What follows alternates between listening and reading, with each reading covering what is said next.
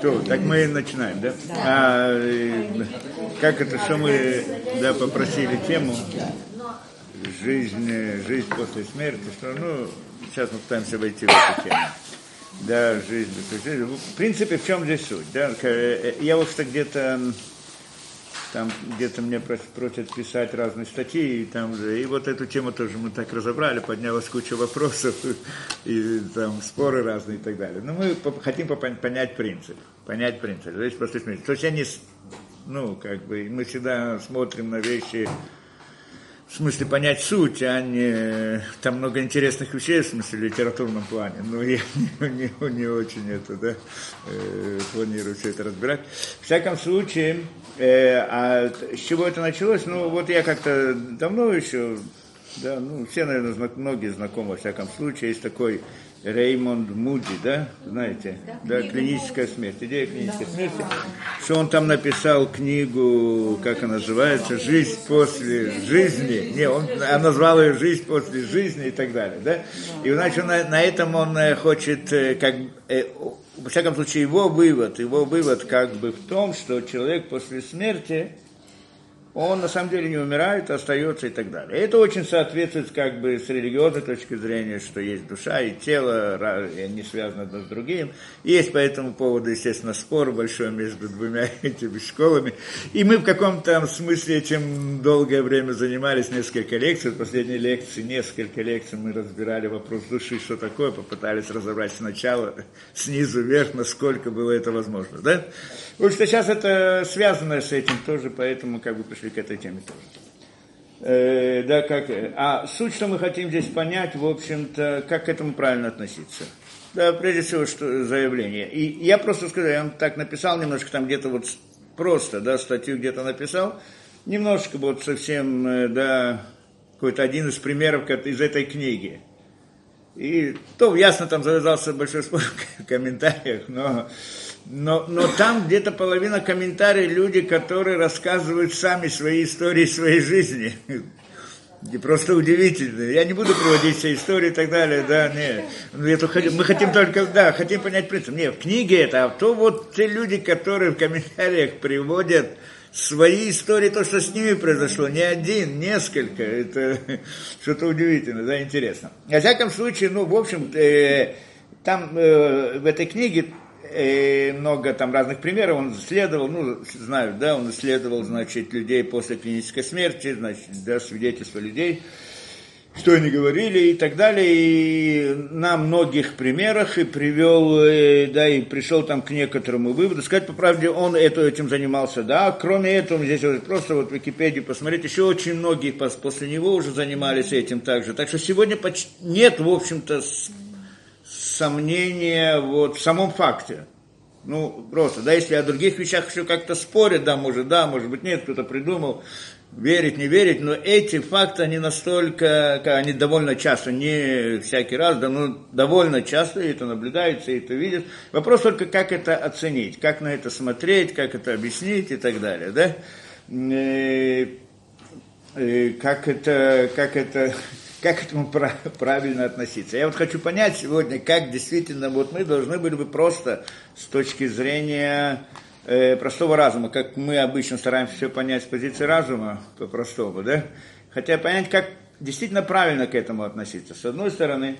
С другой стороны, должен сказать я сразу, да, я там сказал это в конце, а здесь скажу сразу, что, ну, еврейской, еврейской традиции, еврейском знании, вообще в религии и так далее, ну, еврейском, мы говорим о еврейском знании, э, этот вопрос, э, это ясно, как бы это понятная, ясная вещь, как бы основа основ, что человек после, после смерти, он как-то не умирает. Не просто того, надо понять суть, что такое смерть вообще, наоборот.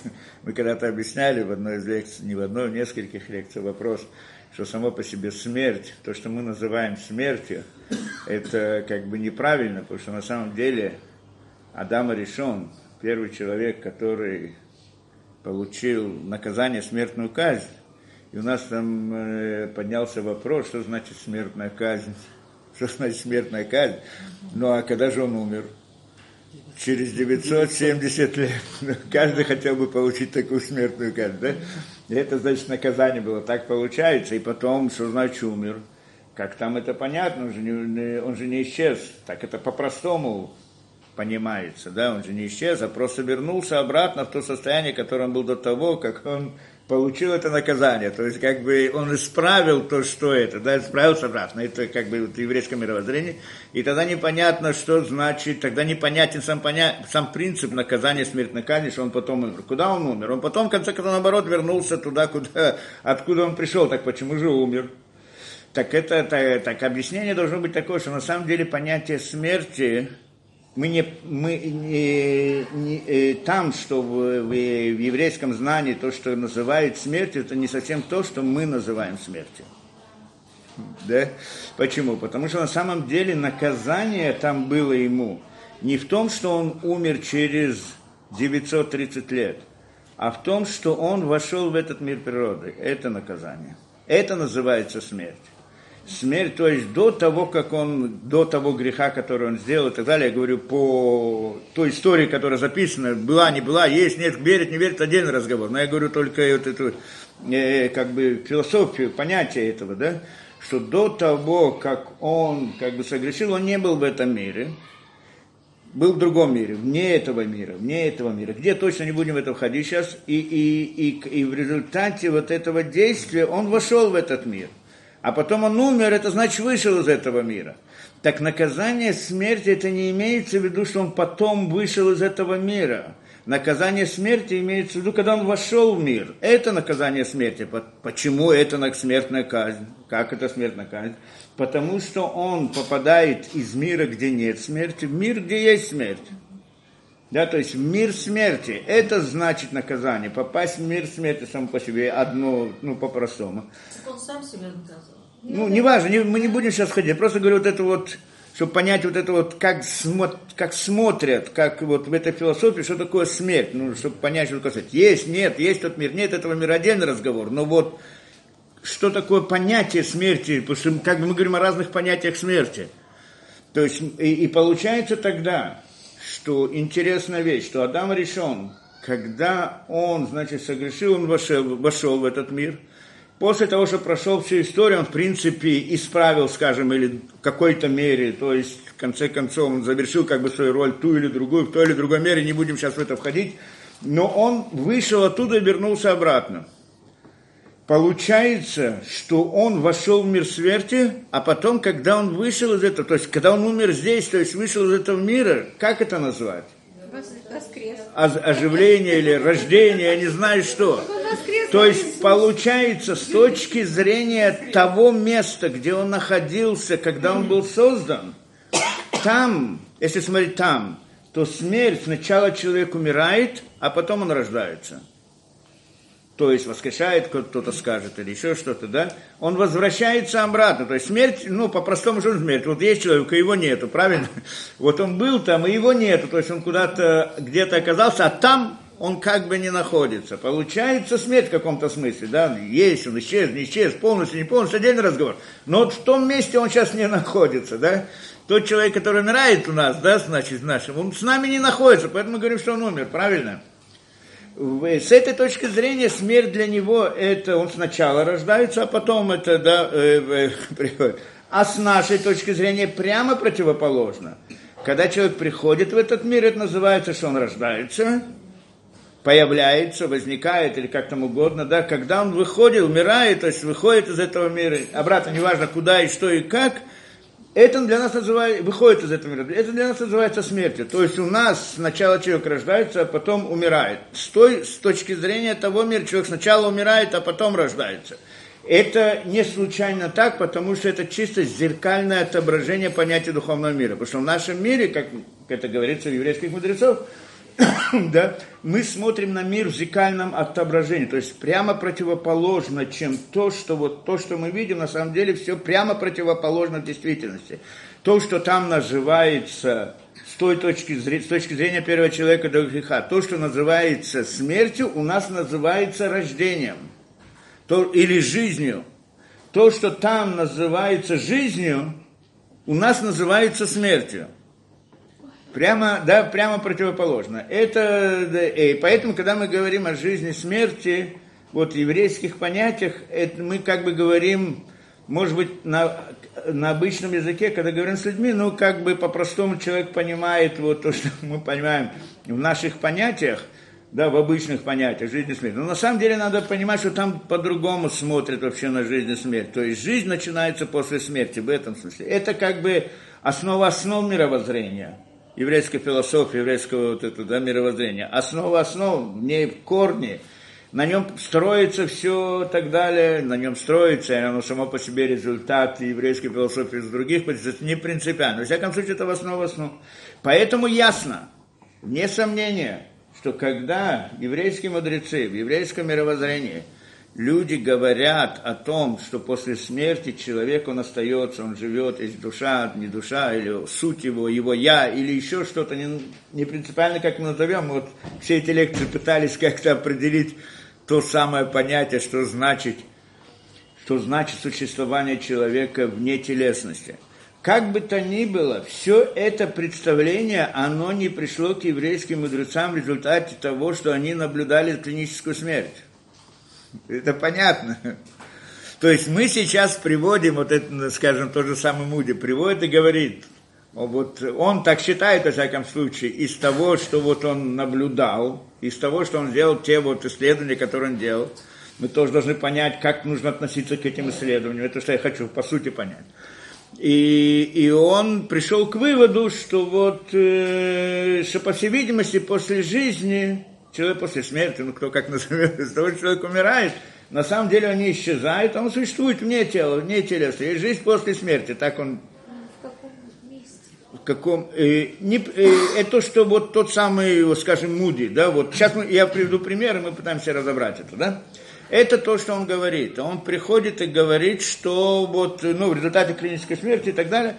И сейчас мы приведем пример точно, чтобы ясно было, о чем мы говорим. И он приходит к этому выводу. Он приходит к этому выводу. Этот вывод параллелен тому, что, скажем, в еврейском мировоззрении, не только в еврейском мировоззрении, что это так оно, так оно на самом деле, только там взгляд намного глубже, намного больше, и сам вопрос сам по себе, он не требует подтверждения там, то есть там не нужно для этого клинической смерти, исследования Муди или там еще других и так далее, и так далее. Они не пришли из этого, не, не на этом они строят свое мировоззрение. Понятно, да, это Может быть, мы позже в конце поговорим о, о, о на чем, откуда они к этому пришли и как это, может быть, в конце, если у нас получится, мы пытаемся понять, как взгляд еврейских мудрецов. Но я хочу посмотреть с точки зрения обычного взгляда, то, что вот мы находимся, то, что мы видим, то, что мы знаем, вот, скажем, тот же самый Муди или прочие, и попытаться оценить эту, инфор, вот, эту информацию вот с, на, с позиции разума, то, что мы можем, способны вот наших... Да? Это очень обычно мы делаем, да? так или иначе. да, так он, значит, там, там много разных историй. Одна из историй, которую я там рассказал, потому что я помню ее, давно очень читал, одну историю очень хорошо запомнилась, что там мужчина, мужчина и женщина, ну, муж-жена, муж-жена, значит, ехали и попали в аварию, попали в аварию, там, да, и, значит, там куда-то машина вылетела в Кувейт, и там, и так далее, значит, а женщина была, ну, полностью без сознания и так далее, то есть, ну, в общем-то, в конце потом определили, что она в состоянии клинической смерти, и, э, да, а муж, значит, как-то тоже был ранен, но он был более-менее, и тогда и он, значит, и там было темно, где-то в Америке было, насколько я понял. И, значит, он вытаскивал ее, вытащить, так он смог ее вытащить из машины, а потом там длинная история, как он принес обратно на дорогу, там ловил машину, взяли ее, ехали, там все это, да, везли в больницу, все, что и делали, операции, там все, все, что происходило и так далее. И потом, в конце концов, она жила. Да, значит, была клиническая смерть, то, что говорят об ситуации здесь, и она, значит, снова вернулась и так далее. И после этого она рассказывает. Не просто рассказывает, как многие из вот э, ну, различно это называется околосмертельные переживания. Вот да, так это медицинская это, да, терминология, там, околосмертельные переживания. Так у нее тоже были, значит, она, надо рассказывать. Но она не просто рассказывает, что она как бы видит себя подняться на, тело, на телом и так далее, или туннели там, или еще что-то, а приходит и рассказывает, в принципе, рассказала все, что с ней произошло. С начала, когда она там попала в аварию, и до конца, все, кто ее вез, о чем говорили, чем, о чем это, в том больнице, как э, все, что делали врачи, и все это. Более того, она смогла, она рассказывала не только то, что происходило там на, на этом, на, на столе на столе, а также в соседней комнате, в соседнем кабинете, что там происходило и что говорили и так далее, да? И вот это, значит, она, вот такой, такой интересный это сам факт, от, да, относиться к этому. Я говорю, когда я там вот написал, это, ну, просто привел обычное, ну, то, что, в общем-то, ну, как бы известное, то, что приводится из книги, и есть многие люди стали рассказывать про себя, как они видели, как они это, да, несколько там просто людей, свидетелей, говорят, вот тот, какая-то женщина пишет, что никто не поймет, пока сам не будет, а вот и говорит, я была, я видела, и все слышала, и все знаю, и все это, и, и кто, никто мне не может сказать, что это не так. вот хоть лопни. То есть тот, кто, ну, тот, кто прошел, это его можно понять, да? Я так предполагаю.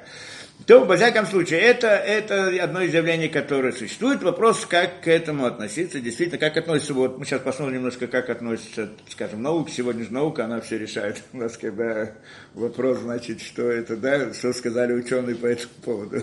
Ну, мы сейчас посмотрим что-то это, да, что немножко хотя бы какие-то. Во всяком случае, здесь он, э, они приводят тоже, и я без того, чтобы входить в слишком сложные вещи, взял такую вот разную информацию из Википедии, на, на базе этого можем как-то можем. Ну, оно, в общем-то, есть много кто что. Так здесь он приводит, говорит, вот те исследователи, которые, значит, э, проверил, говорит, в медицине такое называется околосмер, околосмертными ощущениями, да? И говорит так, что в общем, ну, многие люди потом это исследовали, видели у многих людей такое так, и приводят как бы несколько типов вот этих вот э, переживаний, которые это. То есть все приблизительно рассказывают похожие вещи, может быть, не, с деталями какими-то, но вот в общем похожие вещи, здесь ряд перечисляется, как первое говорится, что какое-то сенсорное впечатление, очень неприятный звук и шум. Второе, то, что человек понимает, что он умер. Третье, приятные эмоции, спокойствие, умиротворение. Да? Четвертое, а интересно, да, это у слепых и глухих появляется возможность видеть и слышать все окружающие, да? да. И пятое, ощущение выхода из тела, парения над собственным телом, наблюдение за окружающими, да, значит, э, это многие говорят, что человек э, ощущает себя, что он парит, находится вот на телом, видит все, что там происходит и так далее. Ну, наверное, не просто видит, также дает различные свидетельства на это дело и так далее возможность слышать, путешествовать в пространстве, но невозможно повлиять на что-то. Так это. Ага. Шестое – ощущение деформации пространства и времени. Не знаю точно, что имеется в виду. Седьмое – чувство перемещения вверх через яркий туннель света или узкий проход. Это тоже очень многие рассказывают. Скажем, ничего другого нет, но вот, вот это вот, есть некоторые, которые только вот, вот это ничего говорят, что они видят какой-то туннель, и проходят туннель, и там свет в конце туннеля и так далее. Но об этом в еврейских источниках много написано, имеется в виду, что это такое, вот этот туннель, что это за туннель. В еврейских источниках то, что написано, что это Марата Махпала, что все, мера, как это Марата? Пещера Махпила, пещера Махпила, что там, если кто-то кто знает, там есть как это, вход, там, э, вход в подземелье, и никто не знает, что там. Многие люди исследовали, но многие те, которые там исследования не, не выходили, не вышли оттуда. И так, в принципе, никто не знает, что там в глубине на самом деле находится, и там это похороненные Авра, э, Адам и Хава, Авраам и Сара, а и Рахель, не, не Рахель, Леа, и Яков и Леа. Ицхак и Ривка, и четыре пары, то, что сказано. Где это, где? Марата Мах... ну, в Хевроне. А, в Хевроне. Да? Там есть, э, там не разрешают туда спускаться, но там можно спуститься, и там туда дальше никто не знает, что происходит. Так э, в еврействе точно говорят, что, в общем-то, души умерших людей проходят вот через вот это, и там встречаются. Но это тоже по в аллегорическом смысле, потому что, ну, каком-то смысле аллегорическом, в каком-то, может быть, это, да, потому что мы же говорим о духовных понятиях. А не физически, это часто есть путаница, вот это, да. Как бы то ни было, во всяком случае, это, что, да, то, что многие очень говорят, что там эти, которые говорят, что, ну, что встречает какой-то свет, с ними хорошо говорит и так далее, это тоже описывается в еврейских источниках очень много, что именно, почему, не просто так вот явление, как явление, что там еврейские источники явления не, да, это как бы не очень интересно их описывать, там не описывают эти, там, там объясняют это, это, это, да, Потому что как бы описывать это для нас интересно, такое удивительно, а там это было у них, по всей видимости, нормальная вещь. И да, потом, а, здесь он также приводит встреча с существом и света. Часто интерпретируемых как божество, да, кто-то свет, что значит свет и так далее. Еще введение эпизода прожившей жизни.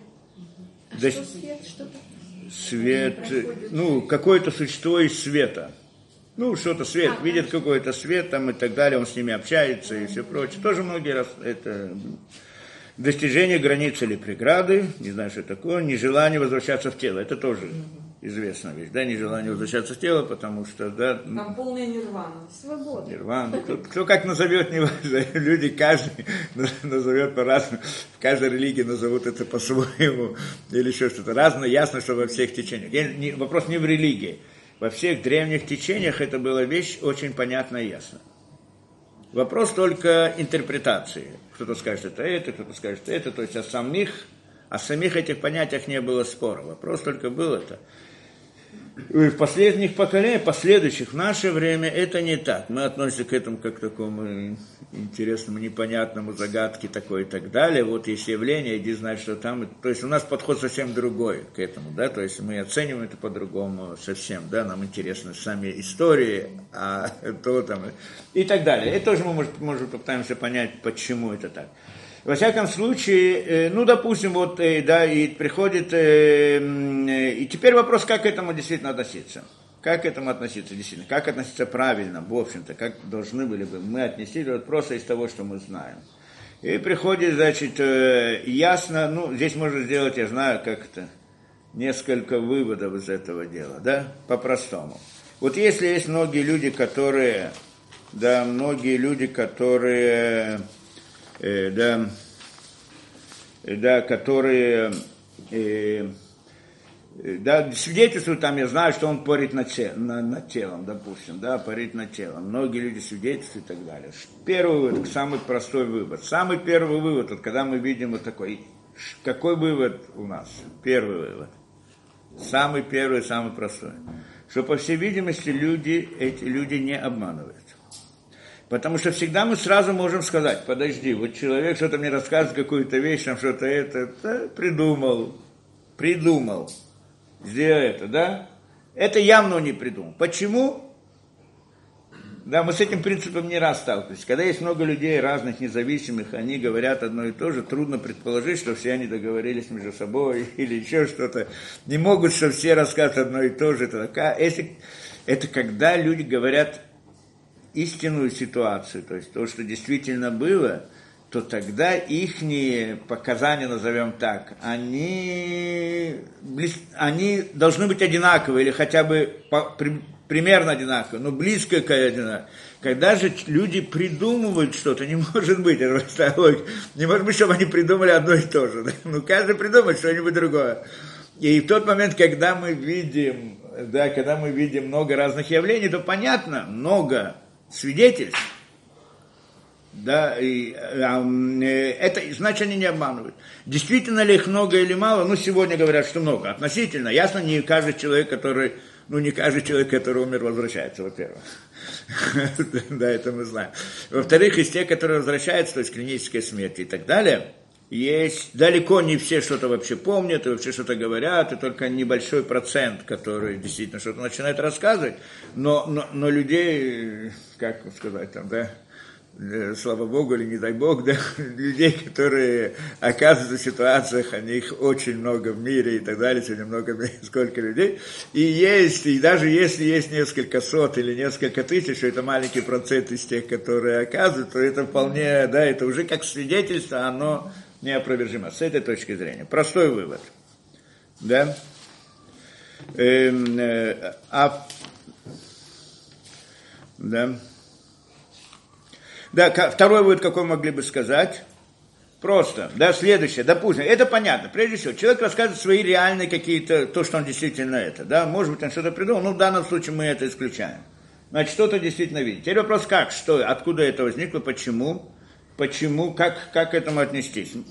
Ну, первое, э, да, э, по-простому должны были сказать, что человек, который умирает, находится в состоянии клинической смерти. Что такое состояние клинической смерти, прежде всего? Обратно я не хочу там ходить сложные эти, но самое простое, это когда перестает, сердце перестает биться, значит, кровь не поступает в мозг. И простой вывод всегда был, что если кровь не поступает в мозг, то мозг не работает, и значит, а если тот, кто считает, а мы так, а так большинство мира сегодня считает, что мысли, и переживания, эмоции, все это результат функционирования мозга. Мы с этой точки зрения много в прошлых лекциях боролись не это, да, но в принципе так многие люди это понимают. И тогда, если он действительно не функционирует, то не откуда у него вдруг появляются разные переживания да, видение и так далее, и так далее. Да, это просто. Это, поэтому, если, э, да, по сути, если действительно так, то он должен был бы Тут не должно было быть никаких переживаний. А мы здесь видим разные... Кто-то придет, скажет, может быть, сегодня действительно, мы сейчас посмотрим, сегодня действительно есть, которые говорят, что на самом деле даже когда кислород не попадает в мозг, мозг не останавливается полностью, где-то да, где-то нет, где-то в глубине да, а снаружи может быть нет, ЭКГ, ШМКГ приводит разные свидетельства и так далее, да, и так, ну, сейчас это посмотрим, как к этому относиться. Ну, по-простому, человеку, если он мертв, значит он мертв, если не, не работает, значит это, да? Значит, э, не должно быть, э, да, э, не должно быть никакого, никаких переживаний. Если они есть, по всей видимости, ну, простое свидетельство, это свидетельство, не, не могу сказать доказательство, но это свидетельство того, что человек, по всей видимости, продолжает жить после того, что происходит вот с ним. Третий вывод, который мы можем сказать, может быть, предположим, что может быть это иллюзия. Это то, что хотят сказать. Что на самом деле человеку показалось иллюзия. Как это иллюзия? Сказать по правде, ну, может быть, сразу это войдем. Да, я вам сразу дам несколько этих, э, как здесь вот, как этому, что про это говорят в разных, в разных там это. Да, есть несколько точек. Ну, в медицине там приходят, говорят, есть галлюцинации. Галлюцинации, да, около, как это, в научном сообществе случаи околосмертных переживаний расцениваются как галлюцинации или нейропсихологический феномен. Галлюцинация, не знаю, если это правильный термин, потому что галлюцинация это, это когда человеку приходит информация через глаза, только там есть искажение или там игра волн, это, это настоящее понятие галлюцинации, да, по-настоящему, это через... а здесь мы же не, не говорим об этом совсем. Ну, все равно, что-то показалось, неважно, как назовем это, да, какое-то вот э, что-то, назовем это по-простому, ну, скажем, да, воображение у него что-то, да, иллюзия, иллюзия, скажем, возникла у него где-то иллюзия в его сознании, иллюзия, так эта иллюзия может, есть такое, так к этому относится, есть иллюзия. Вопрос, как, откуда, какое, как объяснить эту иллюзию, как она возникает, почему она возникает, большой вопрос. Есть вот эти, которые хотят сказать, да, здесь, ну, здесь у меня приводят несколько этих, да, ну, все они э, сводятся к одному, может быть, я вот это последнее то, что приводят, да, значит, э, да, где-то, э, в октябре 14, 2014 года, там, в журнале таком-то, там, научном одном журнале, значит, э, из клиник и сообщили, что, что время отключения электрической активности мозга до 30 секунд после остановки сердца. Что при времени отключения, э, согласно данным интервью пациента, его сознание было активно в течение, вероятно, трех минут, регистрировало внешнюю информацию и так далее. Что, по мнению автора, может служить подтверждению сохранения сознания после отключения. То есть говорит, что на самом деле, то есть хочет сказать эту идею. Вот все вот эти вот попытки объяснить, они вот с точки зрения физиологическое, это сказать, что на самом деле это, это такая иллюзия, которая возникает. У человека возникают различные, ну мы знаем, у человека действительно всегда воз, могут появиться какие-то представления, мысли, какие-то образы, вдруг он может увидеть. И если это результат мозга, весь вся проблема в том, что если мозг не работает, то как же они возникают, да, если они приходят из мозга, да, а если не из мозга, то уже это уже свидетельство и так далее. Значит, вся идея, чтобы опровергнуть эту идею, что на самом деле после с э, вот, клинической смертью, на самом деле человек нигде никуда не выходил, никакая душа у него не выходит, он ничего не видит, и это то, что хотят сказать вот те, которые с этим не согласны, то они, значит, должны объяснить это, что есть некоторый процесс, какой-то физиологический процесс, который порождает какие-то галлюцинации или, там, как мы сказали, иллюзии внутри сознания человека. Только надо объяснить, как они, как они приходят. И вот, ну, и первое, то, что мы говорим, подожди, он же мозг не работает, кислород не поступает, он не работает. А как вдруг происходит? Объяснение говорит, знаешь, что, на самом деле это не совсем правильно, что он не работает. И это проверили там где-то, там, я знаю, с кем они проверяли это. Есть здесь э, также какой-то эксперимент с крысами, который делали, и так далее. Но с этим тоже здесь проверяли, что на самом деле он говорит, что активно, значит, даже когда не пришло Э, не, приш, не приходит кровь в мозг, все равно он продолжает дальше работать. Здесь кто-то делал вот доказательство, что на самом деле проверяли ЭКГ и измеряли там, ну, электрическое это, и действительно, говорит, он мозг не работает, а как у него вдруг есть переживания, тогда кто-то приходит и говорит, что на самом деле это ЭКГ он недостаточно ЭКГ точный. Не да, недостаточно точно, он говорит только о внешней коре, а не... Сейчас, сейчас только ко внешней коре, а не о внутренней, а там во внутренних, да, происходят процессы. То есть даже, несмотря если не приходит кислород, происходят процессы, я не знаю, что вы хотите сказать? ЭКГ не проверяет мозг. Ну, не, не, не может, там проверяются электрические, по всей видимости, я просто здесь привожу из этих. Видно активность мозга, активность мозга, активность да, каким-то образом происходят какие-то... А, ЭКГ говорит на сердце, да? Да, это правильно, на сердце. А про что они там говорили? Там, вы же не, не, не ЭКГ, а что-то другое. Это не принципиально. Об... Да, да. Обследование... Да, не... Это не принципиально. Да, не... Мы поняли. Да, да, да, да, правильно, вы правильно. Не ЭКГ, а это, да? Есть То. такие операции, когда наркоз и мозг до 4 эм, часов не работает. Где-то здесь он это приводит. Я точно знаю. Да не на себе, но... Да. Вопрос, кто вернулся в это тело. А ЭЭГ он приводит. ЭЭГ. Никаких не было. О, да, все, да. Значит, да, правильно, не ЭКГ, я просто плохо посмотрел. ЭЭГ, ЭКГ отправляет сердце, правильно.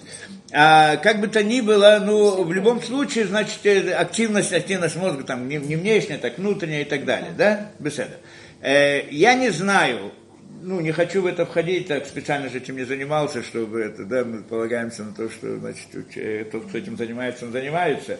Но, скажем, даже вот в этой истории, которую, про которую вот мы, да, я рассказал, там это прошло время от аварии до этого, я не знаю сколько, там не, не прошло несколько минут совсем не несколько минут. Так если даже мы скажем, что на всех тех, тех свидетельствах, вот этих проверки где-то, а мозг еще продолжает работать, ну сколько? Еще три минуты, как он говорит, еще сколько? И так далее.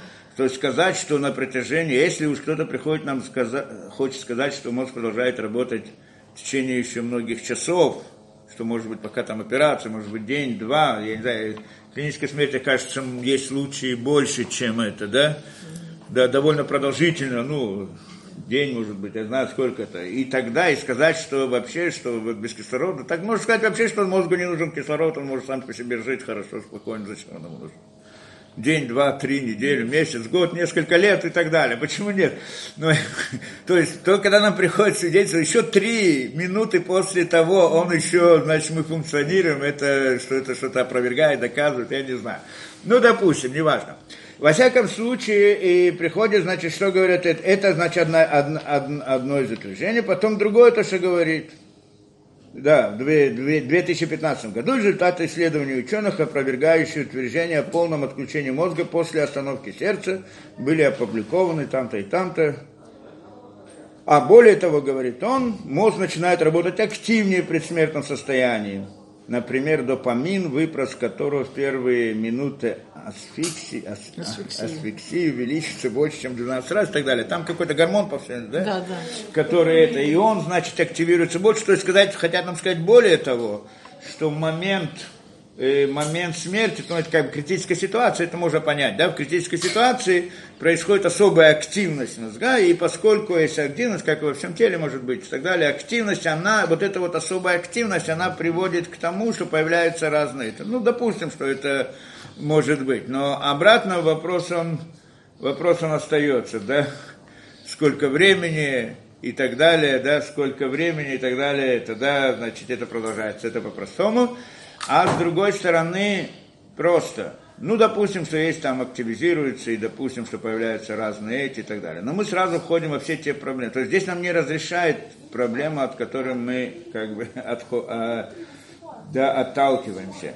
В конце концов, люди видят одно и то же, одни и те же, похожие, скажем, да, похожие ощущения, похожие вещи вспоминать. Похожие, допустим, что действительно у человека возникает какая-то галлюцинация, назовем ее, или как там, Иллюзия. иллюзия, скажем, ну, может быть, это неправильно, то неправильно, не знаю. Но возникает какое-то ощущение в результате каких-то фи- физиологических процессов в мозгу, допустим, была какая-то активность и так далее. Э, А у каждого человека, когда есть эти вот иллюзии, они разные. Попросту, да, ну, как мы сказали, точно так же, как мы сказали, когда два, несколько лю- люди хотят обмануть, то каждый обманывает по-своему. Точно так же, когда каждый видит иллюзию какую-то, иллюзия нереальность, правильно? Что-то ему показалось, ну, показалось. Но когда показалось, э, да, а кажется всем одно и то же, то вот это уже это проблема. Объясните это. Ну, конечно, можно сказать, что знаешь то, что на самом деле вот какой-то вот этот вот фермент тот или другой, он вызывает именно такие вот ощущения, вот прям парение над это. Вот если будет такой фермент, в мозгу выделяться. Там происходит между там, клетками различные, там, да, ну это процесс там этих э, да, в нейронах они вы- выделяют вещество и принимают вещество, на этом там в принципе работает. И вот, значит, они, и вот именно вот такой-то фермент вызывает вот представление, что он парит над сердцем, а другой вызывает, что там, я знаю, что человек чувствует себя, что он сидит э, на лекции, а третий вызывает, сколько ферментов нужно на, на все представления человека. Нет, это, ну, это, пусть мы, может быть, э, это уже мы входим в область фантастики, если кто-то хочет сказать, он должен хотя бы это доказать, потому что просто так сказать такую вещь, это совершенно без, без, основ, без оснований. Сказать, что каждый фермент, на каждую мысль есть фермент. На каждую мысль, на каждую идею, вот есть количество ферментов, есть фермент в человеку, значит, включили какой-то фермент, он начинает думать это, а другой фермент начинает, укол мы сделали, он значит, начинает, сейчас видит одно, а другой укол другой. Хотя мы видим вот эти вот, есть как его, ну, э, да, наркотические различные вещества, они тоже у них принцип, да, да, у них это принцип, именно на этом построен этот принцип, что они вызывают различные, ну, даже там они не вызывают одно и то же прямо, да, ну, допустим, допустим, что действительно да, что действительно какой-то вот изотоп, э, изотоп, какой-то вот фермент, он вызывает вот у всех одинаковое ощущение, парение. Но когда он парит над своим телом, же видит свое тело, не видит чужое тело. Я думаю, знаете, у, у каждого должен быть фермент такой, чтобы один видел то, другой видел это, да. Он видит только свое тело, вот себя видит и так далее. А, ну, но если мы пойдем дальше, свидетельства, которые приходят люди, рассказывают о событиях, которые были. Как та же самая женщина, что говорит, э, может рассказать все, что там говорили, о чем это, и что произошло там. И, и если это проверяется, то есть можно проверить, то, что это действительно так было, то связать это с иллюзией это невозможно. Как иллюзия. Когда происходит, ты видишь реальные вещи, тебе человек рассказывает реальные вещи, которые происходили, о какой иллюзии мы говорим вообще. Иллюзия, что-то человек себе там придумал. На самом деле этого не было, но что-то это. Так, или, может, предположим, что есть какой-то фермент, в момент смерти выделяется какой-то фермент, который у человека создает ему об- образы, точно такие же, которые происходят вокруг него. Понятная идея, да? Вообще сумасшедший дом, кто предположит такую вещь, да? Э, Но он начинает слышать, видеть, и все это в смысле иллюзии, и все это тот самый фермент, который привел. То есть свалить все на какой-то фермент очень проблематично здесь. А, Ну, может быть, эта история не очень точно, там, я не знаю что, но я, когда это написал, там сразу несколько, которые вот это именно и сказали про себя. Просто это, это какое-то там где-то статья была напечатана, и где-то там это, да. Просто вот это, да, люди приходят и рассказывают. И это, по-моему, можно во многих местах это увидеть, что люди приходят и рассказывают то, что вот и что это было, и видели, и так далее. И кто-то там рассказывает, что он с ним это произошло, и потом все видела, все знала, девушка все видела, все знала, все ну, и так далее. А потом, когда пришла, и вот и родители, мать, так, все подтвердили, что все, что она говорила, все так оно именно и было, вот так оно происходило. То есть она рассказывает, что она видела реально себя со всеми, все, что происходит и так далее. Можно, конечно, сослаться на какую-то иллюзию, так, но, но, но есть проблема, да, и очень сложно это сделать. Беседа. Тогда приходит кто-то, говорит, знаете что, мы пойдем другим путем. Э, да, науки. Потому что э, на самом деле здесь, что значит, мы говорим о науке, мы сейчас хотим войти в это понятие.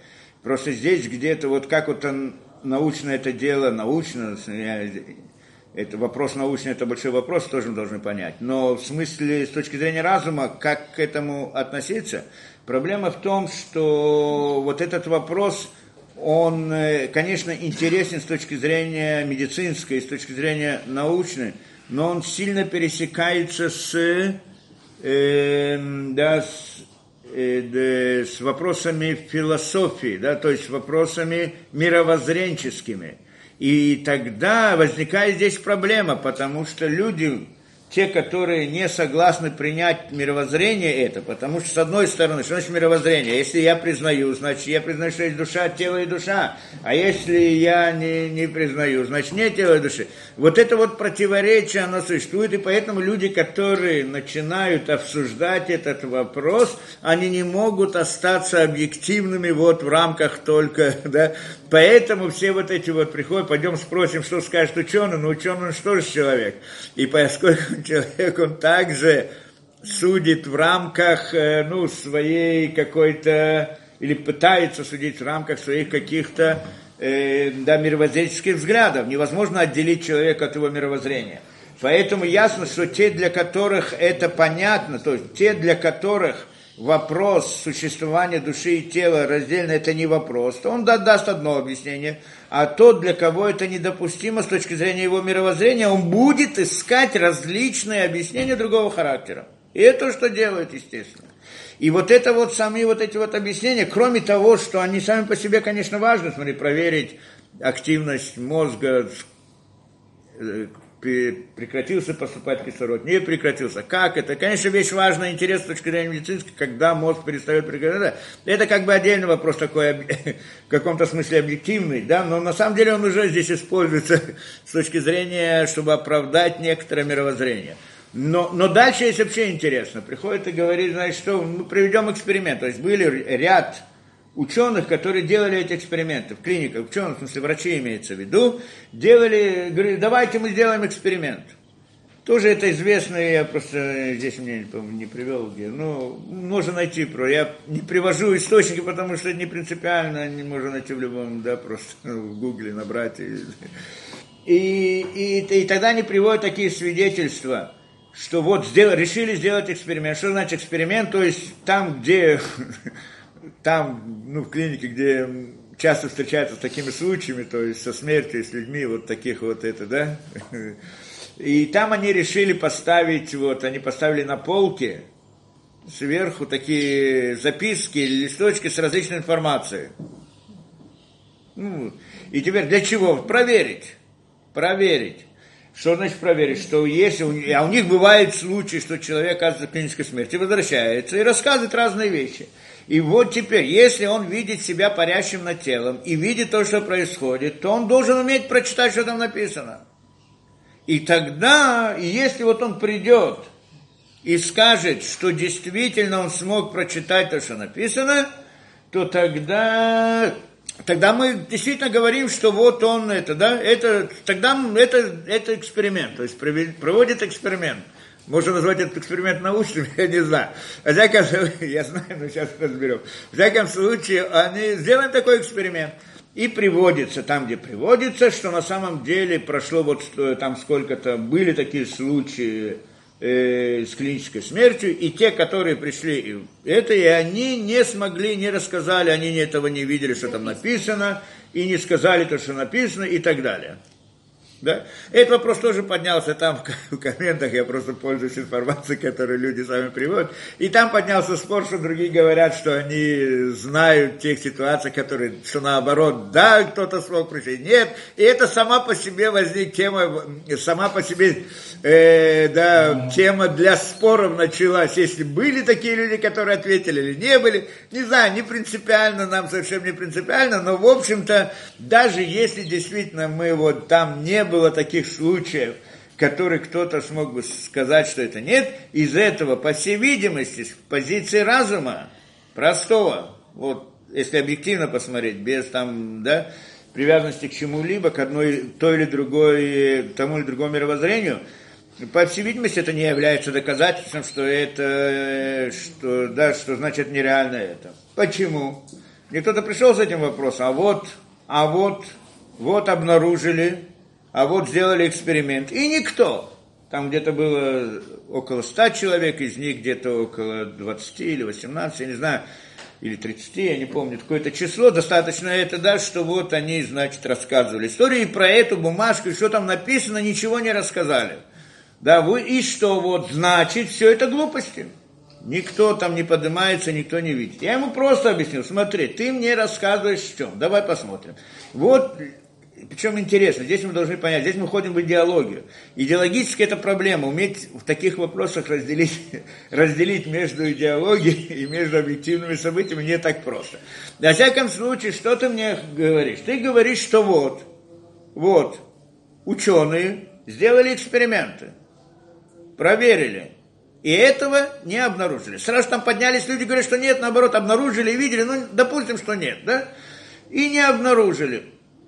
Что это? Да, теперь, что это значит? Это мы должны понять, что мы сегодня, на, вот наше время находимся в такой, такой эпоху, что основной авторитет для всех это да, то, что пришли и сказали ученые. Ученые сказали, у них же объективная информация, поскольку объективная информация и так далее. Допустим, допустим, в какой-то мере, в какой-то мере это правильно, в каких-то областях определенных тоже надо знать, в чем и что, это тоже я хотел бы объяснить, что именно что. Во всяком случае, Здесь вот приходит исследовать. Ну ладно, вот ты сейчас привел, вот ученые они пришли, они доказали. Подожди, что значит ученые доказали, что этого нет? Вот что они доказали, вот что? Вот сделали эксперимент, поставили это, да, это же эксперимент, правильно? Это эксперимент. Поставили бумажку на, столе, на шкафу. Если он поднимается сверху, он должен видеть это. И никто не увидел. Из э, там сколько, знаю, вот все не просто никто, ну, там было несколько, там, ну, десяток, скажем, да.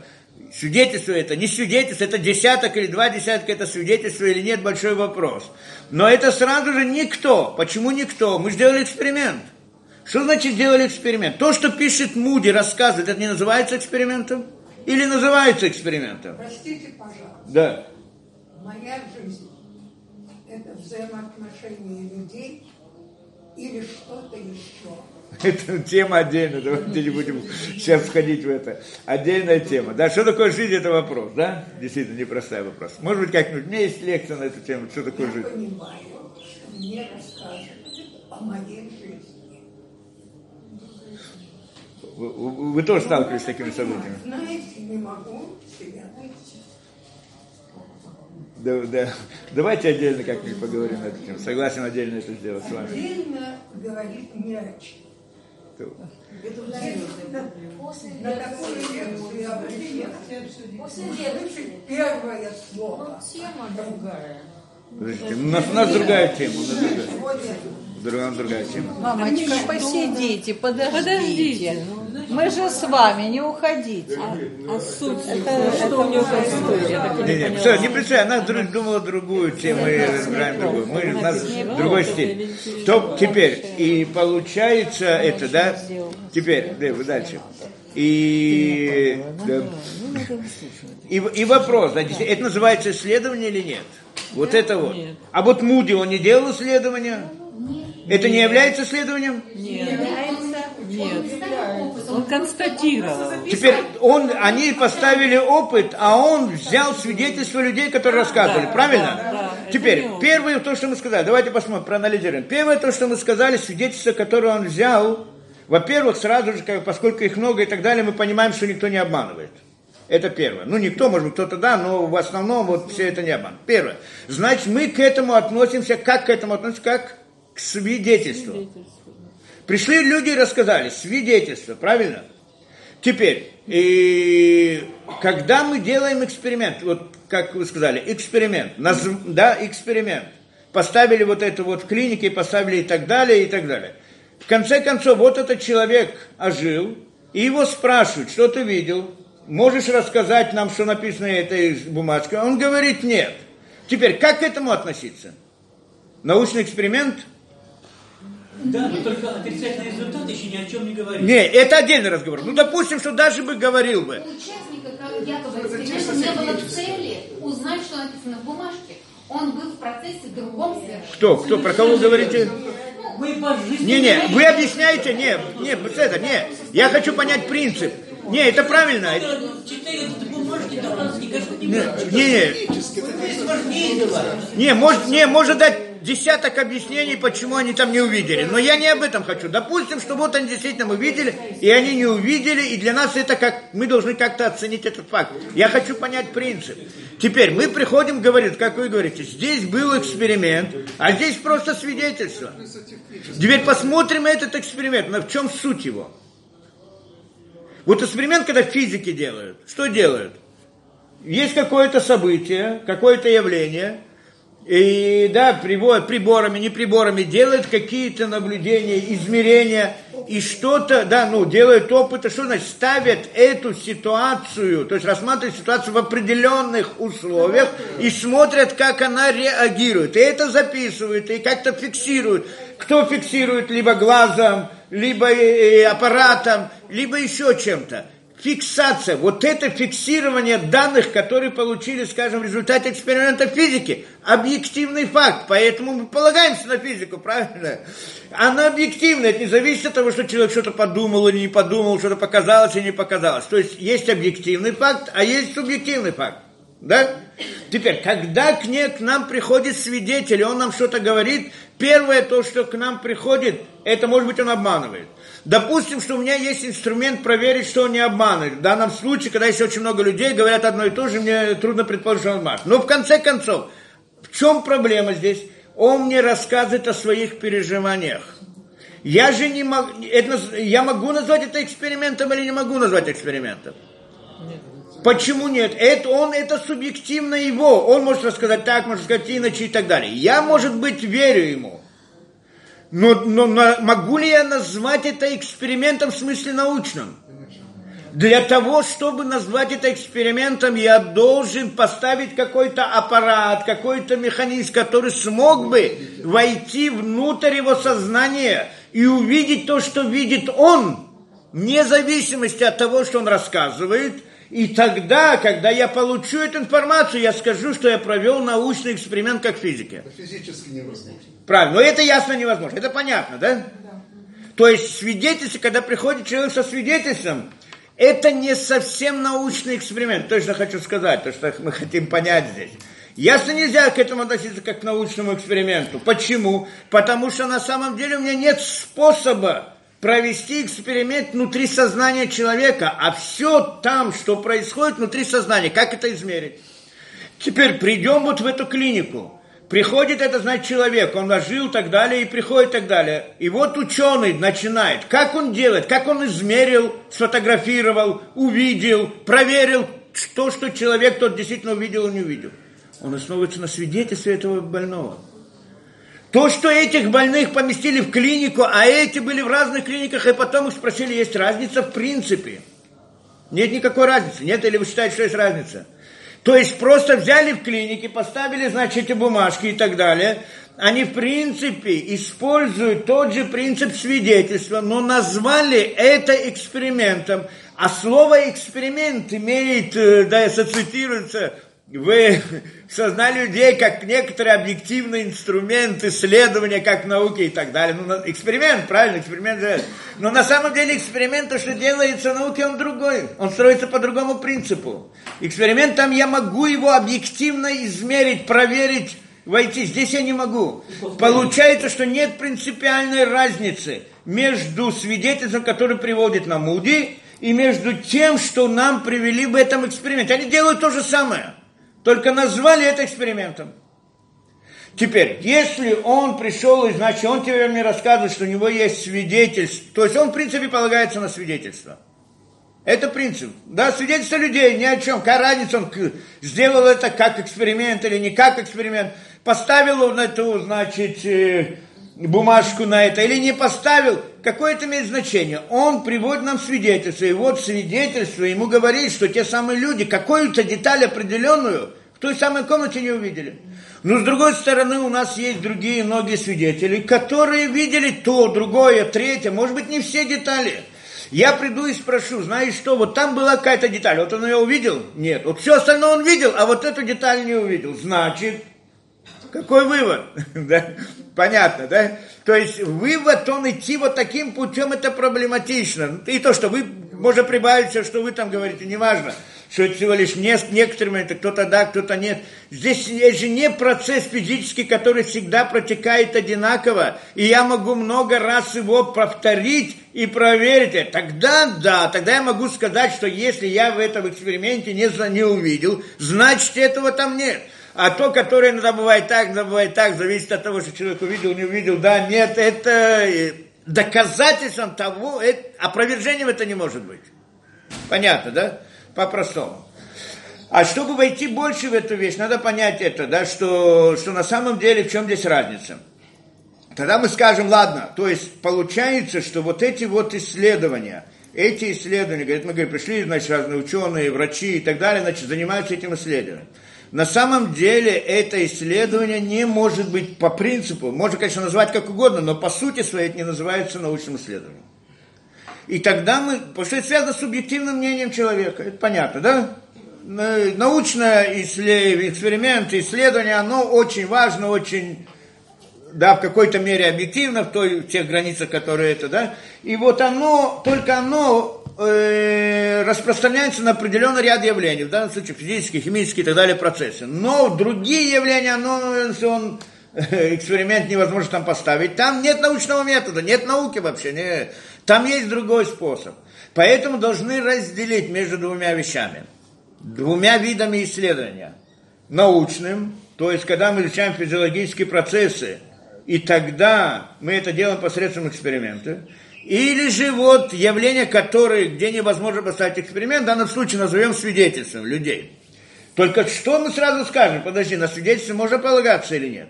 Можно назвать это исследованием или нет? Вот научно там это-то можно назвать исследованием, а это нет. Ну, исследование, наверное, можно, только не научным исследованием. Да? Можно на него полагаться или нельзя на него полагаться. Как к этому относиться? Это я хотел выяснить. Как правильно к этому относиться? А на самом деле мы должны здесь понять простую вещь, что когда делают, что когда делают да, исследования, когда делают исследования в науке, что они, э, что, Какая разница между тем, что да, э, вот между исследованием науки, между вот выяснением этого вопроса, тоже назовем исследованием околосмертных переживаний, назовем так. Какая разница? И это не только здесь, это разница во многих областях. Э, исследования науки, они занимаются исследованием окружающего мира. Что значит окружающего мира? То есть то, что та, той информации, назовем так, или того мира, который представляется человеку в пяти его ощущениях. Э, в пяти органах, э, проходит к нему через орган ощущения.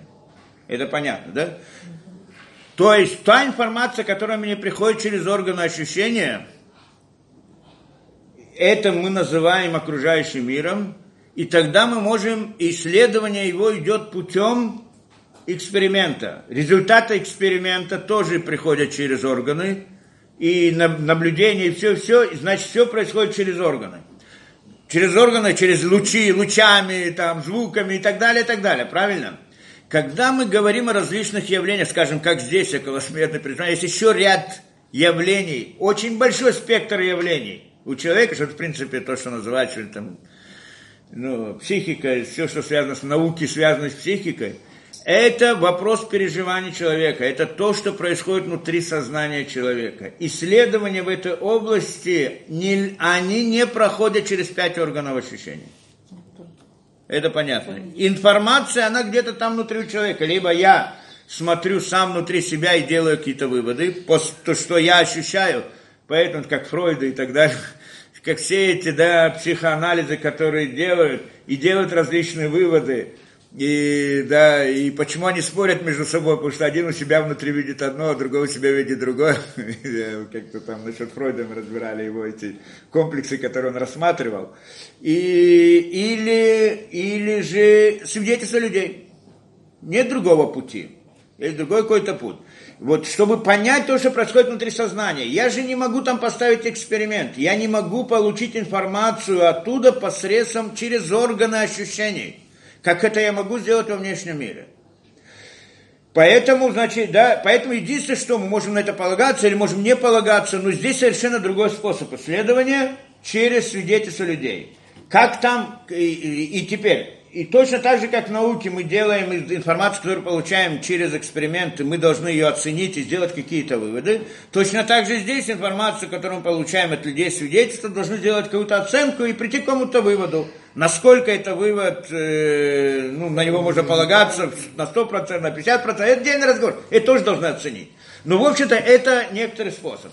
Мне приходит один тоже человек, задает такой вопрос. Как так? Вот вы говорите, что там это, да, человек ощущает внутри себя то, что он ощущает, какие-то у него мысли, какие-то ощущения. По-моему, у нас там был о чем разговор, э, да, э, ну да, скажем, те же самые вот про эти же, да, ощущения, разные переживания, которые внутри него.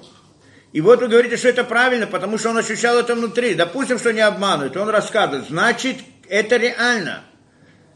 Он говорит, может быть, это неправильно. Почему? Потому что вот смотрите, человек ощущает, вот человек смотрит, и он думает, что, скажем, земля плоская, это то, что мне привел. Земля плоская. Так человек ощущает. Но на самом деле это неправильно. Земля не плоская. Ощущения человека, можно ли на них вообще полагаться, чтобы они там это, да? Чтобы они там не думали. Вот, э, да, и здесь мы видим по-простому, что нельзя. И этот принцип я ему там сразу объяснил.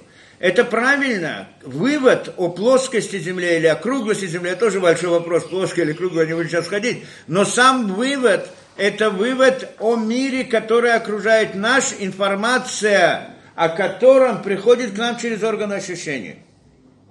Поэтому, чтобы сделать я, конечно, могу ощущать то-то или другое по отношению к этому. Могу ощущать, что она круглая, могу ощущать еще что-то, могу еще делать какие-то ощущения. Но чтобы делать выводы, я должен делать выводы на основе информации, которую получил через органы ощущений. Поэтому это то, что у меня есть. Поэтому там нужен эксперимент. Я не могу полагаться на ощущения человека. С другой стороны, когда мы говорим о том, что находится внутри сознания – то там наоборот, это, там я не получаю через органы. Это, да и поэтому, потом, а, мы говорим, все равно есть ошибка в ощущениях, он вдруг, ты думаешь, это плоско, на самом деле не плоское. Ощущение, значит, неправильное. Ощущение, оно правильное. Я, более того, ощущение человека, оно правильное. Только что вывод, он может быть неправильный, тоже услов, э, относительно неправильный, что здесь не совсем непонятно, что неправильно не совсем ясно, да, то, то есть э, надо еще определить, что правильно, что неправильно. Но как бы то ни было, но, но, но, но выводы о том, что происходит, мое ощущение о окружающем мире и выводы о окружающем мире, они не обязательно правильные, соответствуют это. И да, почему? Потому что мое ощущение приходит, э, да, я, я оцениваю мир, который вокруг меня, который пришел ко мне через органы – Информация пришла через органы, через глаза, через уши и так далее. Теперь оценить это, и я что-то могу ощущать в связи с этим. Но то, что это действительно таким же образом, не, это всем не обязательно. Почему? Потому что это зависит от органа, потому что органы могут исказить ситуацию. Да. Например, в данном случае человек, когда он ощущает, что земля плоская, он прав – его ощущение правильно, потому что это его ощущение. Почему возникло такое ощущение? Потому что из-за несовершенства глаза, потому что глаз не видит там это, то есть человек не органами, которым проходит информацию, он не информация, которая к нему приходит через органы, что земля плоская. Понятно, да, идея? Информация мне говорит, я вижу на основе этой информации делаю выводы. Информация, которая приходит через глаза, что Земля плоская, только если я буду исследовать больше, то тогда еще какие-то исследования, делать какие-то эксперименты, только тогда я прихожу к выводу, что она круглая, что есть которые с этим спорят тоже сегодня. Но как бы то ни было, а вот его ощущение, оно правильное, оно полностью соответствует той информации, которую он получил через глаза. Только информация, которая пришла через глаза, она не точная. Она искаженная. Поэтому то, что он ошибся в своем ощущении, это не значит, что он не прав, что ощущение ошибается. А, а то, что информация, которая получена была, она была искаженная. Поэтому здесь это никак не свидетельствует совершенно. Да? Поэтому, когда я хочу говорить о окружающем мире, я должен делать, проверить это экспериментом, поскольку это все зависит от органы, как органы ощущений получают эту информацию, от них это зависит, а не от моих ощущений. А когда же я говорю о внутренних это, тогда я должен говорить это, да? О, о, э, тогда, значит, о, тогда я должен э, говорить о ощущениях человека, что человек ощущает, что-то да, что-то правильно, что-то неправильно, что-то еще, да, тоже вопрос, как это относится к ощущениям. С другой стороны, во всяком случае, второй способ исследования, вот о, о том, что мы сказали, о том, что происходит внутри сознания человека, это свидетельство. У нас нет другого выхода, вы, выхода да, и это свидетельство. И, на, и здесь мы, в принципе, в этом свидетельстве доходим до... Здесь мы должны правильно к этому относиться. Как, в какой мере, насколько можно пользоваться этим инструментом свидетельства, что он дает. Первое, там тоже могут быть много проблем, а свидетельства могут быть неправильные и так далее, и так далее. И здесь мы говорим, во-первых, множество свидетельств нам показывает то, что показывает, да. Во-вторых, э, э, да, э, да, э, да, теперь, во-вторых, то, что мы говорим, ощущение внутри этого, может быть, это иллюзия, это то, что можем, да, иллю, какая-то иллюзия, которая возникла у человека. Обратно, против этого у нас несколько доводов. Во-первых, не бывает иллюзий одинаковых, да, свидетельство человек не обманул, не может обмануть. Не бывает одинаковых иллюзий полностью. Не может быть, чтобы человек видел там, э, как иллюзия, каждый видит свое тело и так далее. И тем более, когда он видит различные факты, которые происходят вместе с, э, с ним, и, и говорит, эти факты подтверждаются впоследствии, все это невозможно отнести к иллюзии. Получается, что объяснение иллюзии здесь отсутствует. Просто не работает. Вопрос когда какой? Вывод какой? Что, по всей видимости, это реально, что человек выходит из тела и наблюдает и так далее, вот по второй концепции. Беседа. Придет кто-то, это, в принципе, сказать по правде, это простой логический, э, простой разум. То есть, когда мы говорим с позиции простого разума, у нас есть две возможности. Либо там, я знаю, мозг создает что-то, ощущение, либо оно реально существует вне тела. Две возможности. Вот исследуя то, что вот видя эти явления, к какому выводу мы придем? Вопрос иллюзии, он исключается. Невозможно его объяснить. Ну, есть много разных попыток это сделать. Нет возможности объяснить эти явления со стороны иллюзии. Что мозг создает иллюзии и так далее, и так далее. Да? Галлюцинация, не знаю что. Нет, ну, все объяснения не проблемы. Значит, второй вывод. Какой второй вывод? Что есть, что есть реальность.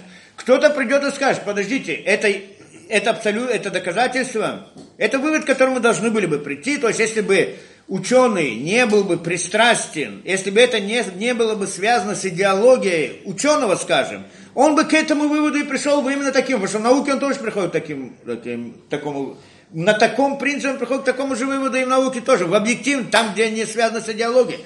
Там, где связана идеология, он пытается найти какие-то другие объяснения, чтобы это. Но, в принципе, это должен был бы вывод с позиции разума. Кто-то скажет, это является доказательством. Ясно и понятно должны понимать эту вещь, что абсолютным доказательством это тоже не является. Да, того, что есть жизнь после смерти и так далее. Это понятно. Абсолютным нет. Почему нет? Потому что в нашем мире нет абсолютных, ничего абсолютного. Потому что можем предложить еще кучу разных вариантов. Почему? В чем здесь? Мы дали как бы вот просто позицию разом, как должны были бы прийти к выводу, но в смысле абсолютности есть проблема. Почему? Почему есть проблема с абсолютностью? Потому что и в науке нет ничего абсолютного. Это понятно, все выводы не абсолютны. Кто-то говорит, здесь сила притяжения, что это? Я могу сказать, никакой силы притяжения нет. А может быть, есть какие-то черти, которые толкают каждый предмет вниз. Кто-то сможет доказать, что это не так. Кто-то может опровергнуть эту вещь? Никто.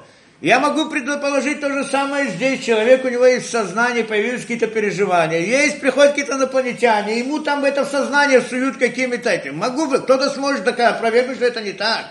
А может быть. Просто в обычных рассуждениях, когда человек хочет делать как бы нормальное рассуждение, он не предполагает различных фантастических ситуаций. Но, но, но, но их можно предположить, поэтому нет абсолют, этом не называется абсолютным. Здесь тоже можно предположить. Что можно предположить? Вот то же самое, даже я могу сказать.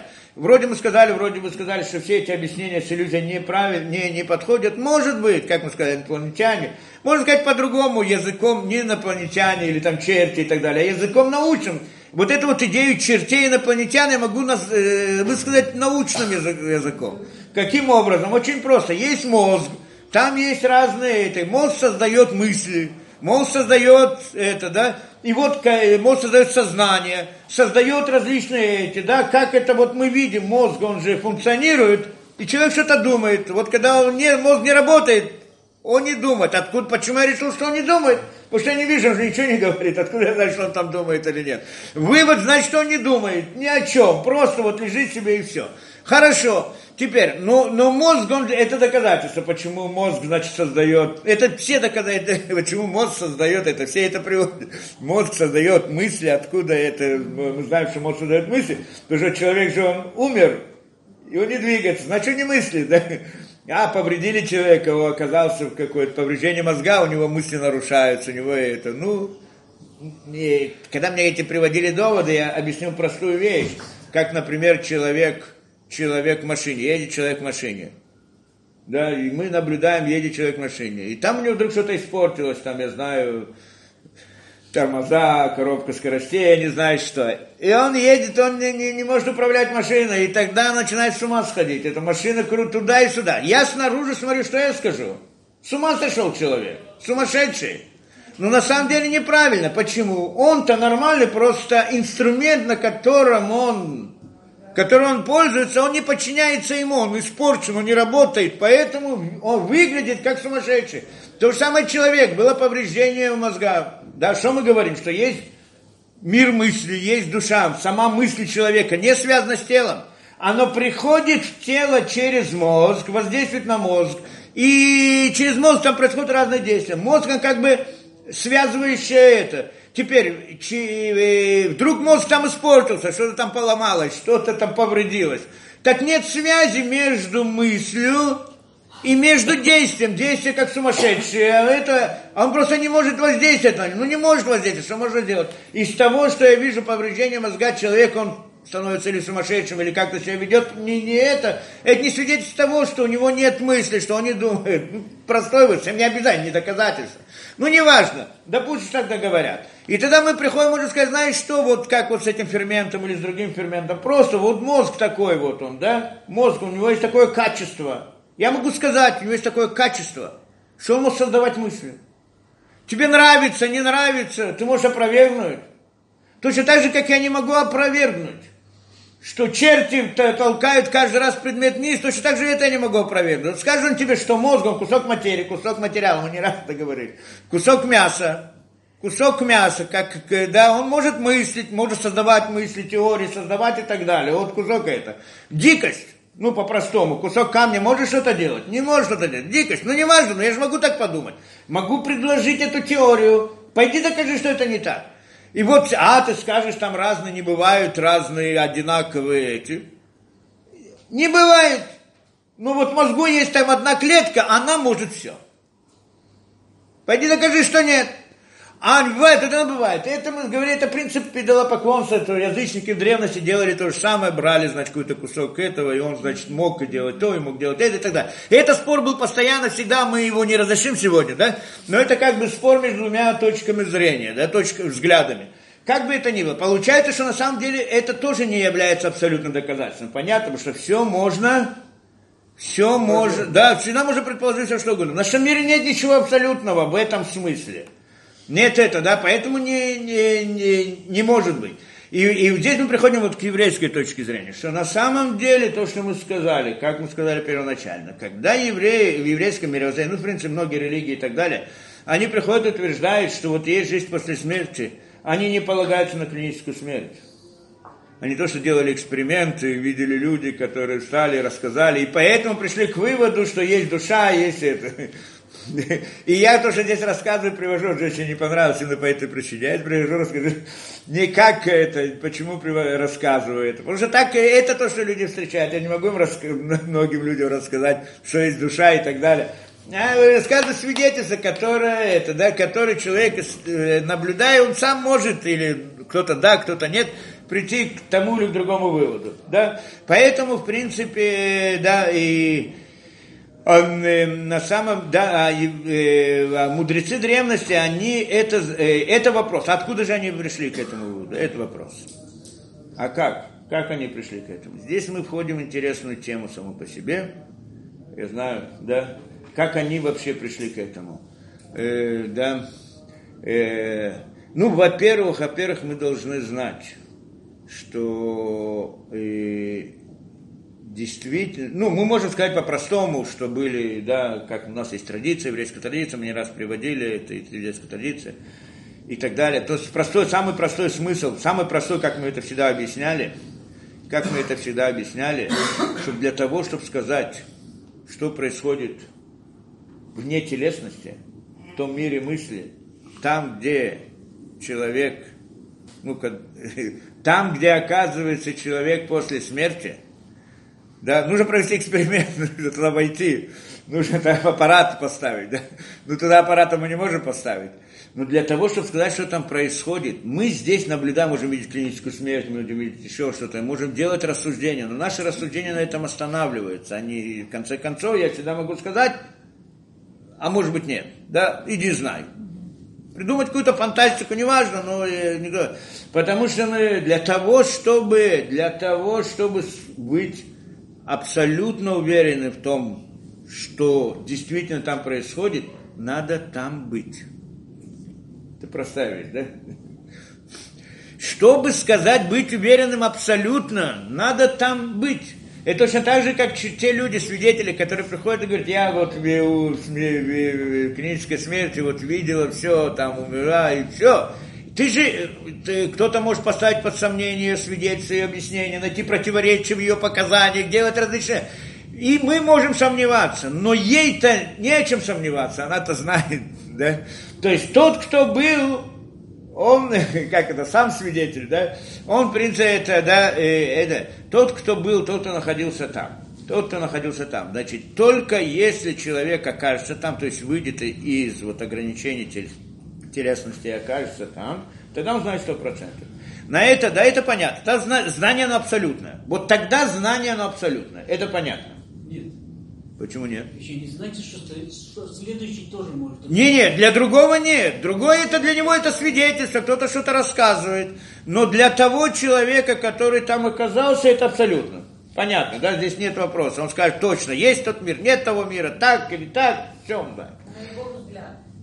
Да, не, с его точки зрения это абсолютно знание. Не, оно знание абсолютно, потому что он там был, только он не может его передать другим. Ну, это другой разговор, да?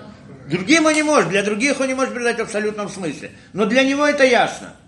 Так вот, тот, кто сам был и так далее. Так что поэтому, когда мы утверждаем все, что мы утверждаем, мы полагаемся на то, что, в общем-то, евреи находились, когда находились на горе Синай, они, в принципе, вышли из мира природы и оказались там, и там они, значит, да, и, и вот они столкнулись непосредственно с этим миром. И поэтому им все ясно. Все ясно, абсолютно ясно и так далее. Да? Вот для них все было ясно. Нет никого, не было никакого сомнения, не было сомневающих. Потому все вот эти, кто сегодня придет и скажет, а вдруг им что-то показалось. Что значит, а вдруг им что-то показалось? Предположение, а вдруг им что-то показалось, они сами могли себе сказать, а вдруг мне показалось. И если бы у него была бы возможность объяснить то, что он видел тем, что ему показалось, он бы так бы и объяснил бы. Но он приходит и говорит, нет, это реальность, а не то, что мне показалось. Наоборот, то, что я нахожусь в этом мире, это мне кажется. Как мы не раз объясняли, да? А вот там это реальность. Это тот момент, когда он с этим столкнулся по-настоящему. И мы не можем это понять, потому что мы не находились там. Это может понять только тот, кто там находился. Он может сказать, что реальность, что нет, да, да или нет. Тот, кто не может, не может, да. Но у нас, э, значит, у нас, э, да, теперь, какой инструмент у нас есть? Мы, как обычно, что полагаемся, что у нас есть инструмент свидетельства. Откуда мы знаем, что это действительно так? Вот они, да, допустим, но мы откуда знаем? Свидетельство. И здесь мы объяснили механизм свидетельства, что в первом, в начале было миллионы людей там. И все они приходят, все они были уверены в истинности, уверены в реальности, просто уверены. Когда последующее поколение, когда видело перед собой поколение миллиона людей уверенных, точно все, кто рассказывали одно и то же, с разных это, как мы здесь приводим все эти свидетельства, да, это здесь мы уже идем с позиции разума, не с позиции того, а с позиции разума, и понимаем, что не может быть да, что не может быть, чтобы они обманывали, не может быть, чтобы они придумали, не может быть это и так далее, как мы здесь вот с этим, да, точно так же там, намного больше там, намного больше, потому что это, да, и так далее, и это, и, и это были, в этом были, поэтому точно такую же уверенность получило второе поколение, они были уверены с позиции своего разума, что так это действительно, а последующее поколение, оно видело перед собой поколение миллионов людей, которые уверены в том, что уверены, и поэтому у них тоже нет сомнений, потому что один мог бы обмануть, второй мог бы что-то ошибиться, третий это, но когда они все говорят о том, что им говорили то поколение, что они знают, то, то, и вот так в каждом поколении у нас было миллионы людей, множество, да, и, и, и если бы в одном из поколений эта бы традиция прервалась бы хотя бы на одно поколение, у нас уже не было бы нашего знания и уже не было бы той уверенности. Вся уверенность построена только на том, что у нас есть вот это вот. Это простое вот как бы объяснение. Но здесь мы войдем больше в это чуть-чуть, да? Что на самом деле... Вопрос, а золотой телец? Это не принципиально. Это... У человека есть Ецарарам всегда, и золотой телец, это он... Нет, так они же были там, и вдруг... Вы не встречали в жизни людей. Вы не встречали ли вы в жизни людей, которые хорошо знают, что вот это вот нельзя, плохо, вредно, и тем не менее делают? Постоянно. Да не надо к другим идти, да? Не надо к другим спрашивать. Каждый знает про себя. Это то же самое там. Они видели истину, видели все. Но тем не менее есть Ецарара. Ецарара это сила. Это сила, что нельзя ее недооценивать. Кто, кто вдруг, да, это не Ецарара, это можно все, что можно знать хорошо, Вопрос. все прекрасно. А как же, а как же те люди, которые рожда, рождались и потом детьми рассказывали, вот сейчас очень много свидетелей, рассказывали, что было в той жизни. Не, есть, Седер, не, не, это мы хотим в следующей лекции рассказать. Да, в след- на следующей лекции хотим рассмотреть этот вопрос, да? Это тоже есть интересная вещь. Я просто привожу здесь свидетельство о духовности. Но мы здесь должны понять еще одну вещь, что на самом деле в мире, мы еще знаем по-другому, что в мире на самом деле в течение истории происходили очень сильные изменения. Очень сильные изменения. То, что мы говорим. Во-первых, мы говорим, что есть деградация поколений. Каждое последующее поколение намного слабее предыдущее. Это мы, те, кто знает своих, это предыдущих, знает это хорошо. Можно это увидеть это хорошо, тот, кто учит и смотрит то, что знали древние, то, что знали прошлое поколение, говорю уже средних, о древних, а сто лет назад, то, как они понимали, то, как они видели, то, как и то, что сегодня, просто детский сад по сравнению с ними. И поэтому, да, это, это, это деградация поколения. Но эта деградация не просто только возможность человека, что это само по себе. Так мир деградирует, это так в принципе. Происходит процесс сокрытия в мире. Мир все больше скрывается. Что значит сокрытие? Что в первых поколениях, даже не будем говорить первых, значительно раньше, да, там вот эта вот духовная действительность, она была более открыта, чем сегодня. Сегодня у нас нет, у нас мы почти что не видим явления духовности, вне телесности. Мы видим только телесность, только мир природы, и мы так это ощущаем, мы так это видим. Осталось у нас маленькие некоторые моменты, которые напоминают нам о духовности, как клиническая смерть, как вот эти переселения душ там разные, как еще некоторые, э, да, как к этому относиться, так надо относиться по-другому, может правильно, может быть неправильно, но у нас есть какие-то явления, которые все-таки напоминают нам о действительности, что есть действительность не телесная. Она очень маленькая, маленькие. Они совсем крошечные. Это крошки такие, которые у нас сегодня есть, которые говорят нам о присутствии духовной действительности. Мы говорим о том, что есть только материальная действительность. Так мы ощущаем мир, так мы его видим. И почти что, почти что не видим свидетельств обратные этому. Кроме маленьких вещей. Зачем эти маленькие еще что-то крошки остались, чтобы все-таки, чтобы мы полностью не погрузились да, в мире материализма как-то. Что-то осталось. Но мы должны знать, что в прошлых поколениях мир был менее скрыт. Это мы называем мир, он, скрыва, он скрыт, то есть скрыта духовная действительность. Она скрыта от нас, мы, у нас нет к ней подхода, мы ее, у нас нет явлений, мы ничего не видим в связи с этим, только немножко.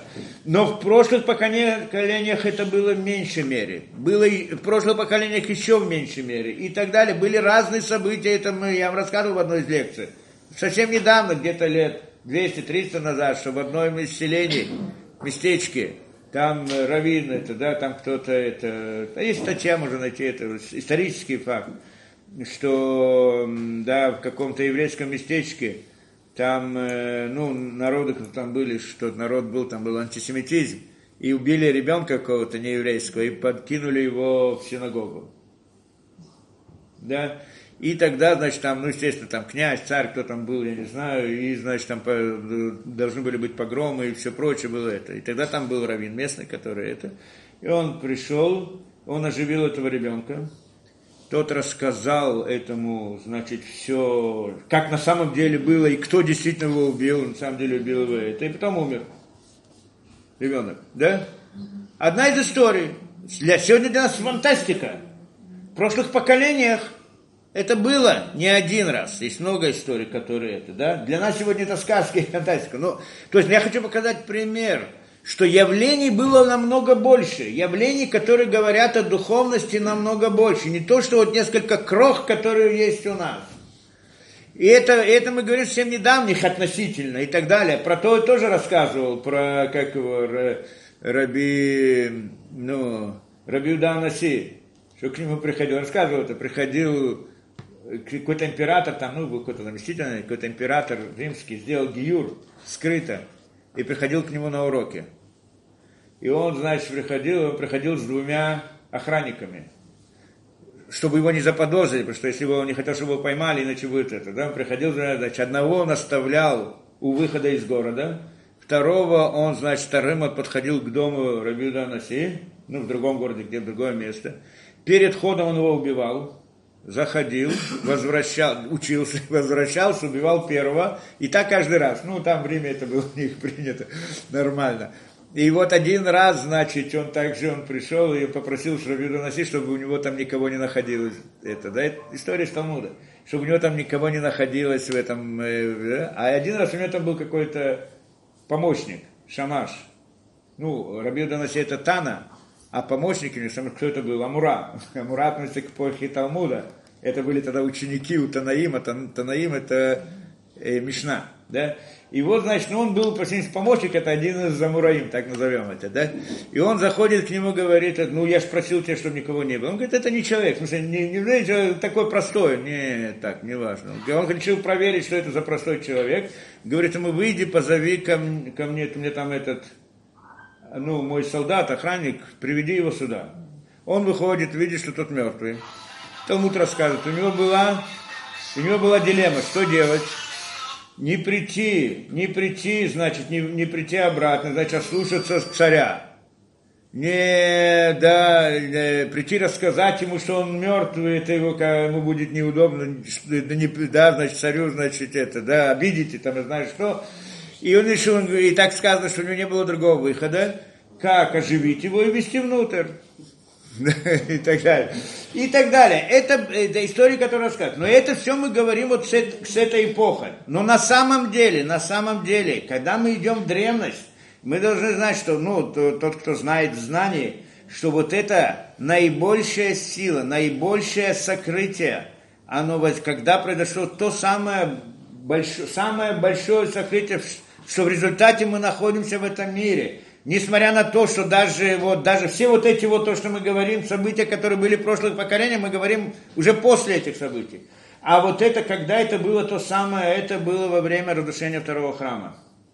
Время, это около 2000 лет назад, это в 70-м году да, было разрушение храма. С этого момента прошло критическое изменение в мире. Это, что называется Шара Хамишим, кто знает, Шара Хамишим Шельтума. Что в Египте они спустились до 49 врат нечистоты, мир.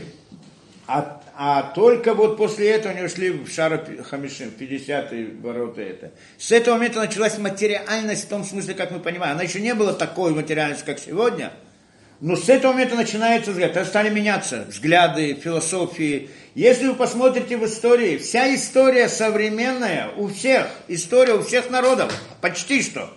Ну, почти, да, у всех. А история, которая история. Что такое история? История то, что рассказывают. Наполеон это история. Почему? Потому что мы знаем, что были у него современники, а мы из них свидетели и так далее. История тоже приходит в памяти людей, тоже приходит в свидетельствах, в памяти людей и так далее. Вся история всех народов начинается где-то около 2000 лет, максимум 2000 лет назад. До этого это называется древняя история, да? Как там это там раскопки, еще теории, различные гипотезы, но самой истории нету. Это совсем не случайно. Потому что тогда был другой мир, другая действительность, который мы вообще не осознаем, не понимаем, что такое. У нас, как мы говорим, мы, мы можем понять вот там Ураим, как они рассуждали с ним. Мы в каком-то смысле можем понять эпоху Танаим. Танаим это как раз на границе вот этого времени. Еще как-то можем понять. А до этого была другая эпоха, эпоха пророков, которую мы вообще, в принципе, даже не можем понять, что там происходило. И тогда там была другая совсем. Это мы должны... Мы рассказываем о традиции, свидетельстве миллиона людей, миллионов людей, но на самом деле там, когда там было, это правильно, что это так, но это было для них реальностью. У них не было вопроса, было ли на горе Синай, там с Творцом общались или не общались. Это была реальность. Они, потому что тогда мир не был настолько скрыт, как мы сейчас. Был совершенно другой. У них связь, она была постоянная. Там были, это еще тысячу лет после этого была эпоха пророков. Эпоха пророков, это значит, каждом, каждом месте, там было около сотни тысяч пророков. В течение тысячи лет, тысячелетней истории. То есть они, когда были на горе Сина, было не, э, три, несколько миллионов людей, все они были пророками. Все они вышли из мира природы. Но после этого мы говорим то, что им рассказали и так. Но это не просто то, что им рассказали. Вокруг них каждый раз был. Там было на течение тысячи лет были еще сотни тысяч, тысячу, сто тысяч пророков. В каждом селении, в каждом месте находился пророк. Ты мог к нему прийти, это как, это как сегодня поликлиника. Мог прийти к нему какими-то проблемами, делами. Он мог рассказать тебе, зачем ты родился, какой смысл твоя это, чему и так далее. Мы, то, что у нас в книгах осталось, записи только нескольких пророков, которые говорили, то есть э, пророчеством на будущее, касаясь нас. А то, что там было, вообще ничего не осталось. Нет, мы только знаем, что это было, что это, да, некоторые вещи что-то знаем. И, э, и вот информация у нас есть, знание у нас есть, что там было, но осознания этого нету. Мы не понимаем этой жизни, как это живет человек вот здесь вдруг, э, и да, и вот здесь у него пророк, который может это. И это была реальность, у них это было нормально, не как это, да, как вот сегодня взять, привести какого-то человека, который никогда не видел там разные технологии и так далее, сказать, он посмотрит этот, этот телефон, увидит это, он будет просто с ума сойдет, правильно, не поймет вообще, о чем разговор. Если мы оказались бы в той ситуации, сейчас окажемся, мы будем в такой же ситуации – увидим там такие явления, такие мы думаем, что сумасшедшие, не поймем вообще, как это, что это, почему это. То есть то, что для нас это просто телефон, реальность такая, для них это была реальность, вот эта действительность духовности, оно не было у них вопроса, их не надо было доказывать, что есть духовность, не тело, не это. Это было реально ясно и понятно из мира, из всего мира. Просто последствия стали про мироздание, оно изменялось, и сокрытие происходило все больше и больше. Так что вот и наибольшее сокрытие именно вот где-то около 2000 лет назад, с этого момента начинается другая действительность. А до этого, если смотрим, там тоже были хорошие люди, плохие, Ецерара, Ецератов и так далее. Только хорошие и плохие, там заключалось в том, либо он верит в Бога, либо он верит там какого-то идола, либо он занимается какими-то там извращениями, либо еще чем-то, да. Но, но, но там были, там не, да, не было теории, там не нужно было науки, не то, что там не, не, не знали, она не нужна была, они там разбирали, да, у них был совершенно другой мир, и знания было намного больше. Им не нужно было делать эксперименты. Эксперименты нужны тому, кто не сталкивается непосредственно с действительностью, он только этот внешний взгляд. А у них не было внешнего взгляда, у них был более внутренний взгляд. Поэтому они, да, они видели по-другому, ощущали по-другому, мир был другой. Поэтому там не было даже вопроса, нужно доказывать или нужно доказывать э, там, через клиническую или не через клиническую смерть или еще что-то. Это было реально, там были люди, которые входили, выходили, приходили оттуда, выходили, были еще много разных явлений, самые непростые, как в Танахе написано, кто хочет, там построить много разных, много разных интересов. Это и только крапинки, только крошки из того, что там что там было на самом деле. То есть жизнь была другая, реальность была другая, они видели, ощущали, это было на протяжении тысячи лет, а потом мир стал вот изменяться и так далее. Но мы, когда... И, и немножко кажется странно, но на самом деле всякий посмотрит, кто в возрасте, кто в возрасте, посмотрит сейчас вот на новое поколение, потому что для него то, что нам ясно и просто, а для них там телефон, тра-та-та и так далее – Другая реальность, живут в другой реальности. Просто это можно увидеть самому. В одном поколении это можно увидеть. А мы здесь говорим про несколько поколений, не просто, а очень большие изменения. Поэтому, когда новое поколение родилось, это то, что оно видит, видит. Для него это реальность. А ему что-то рассказывают, это сказки.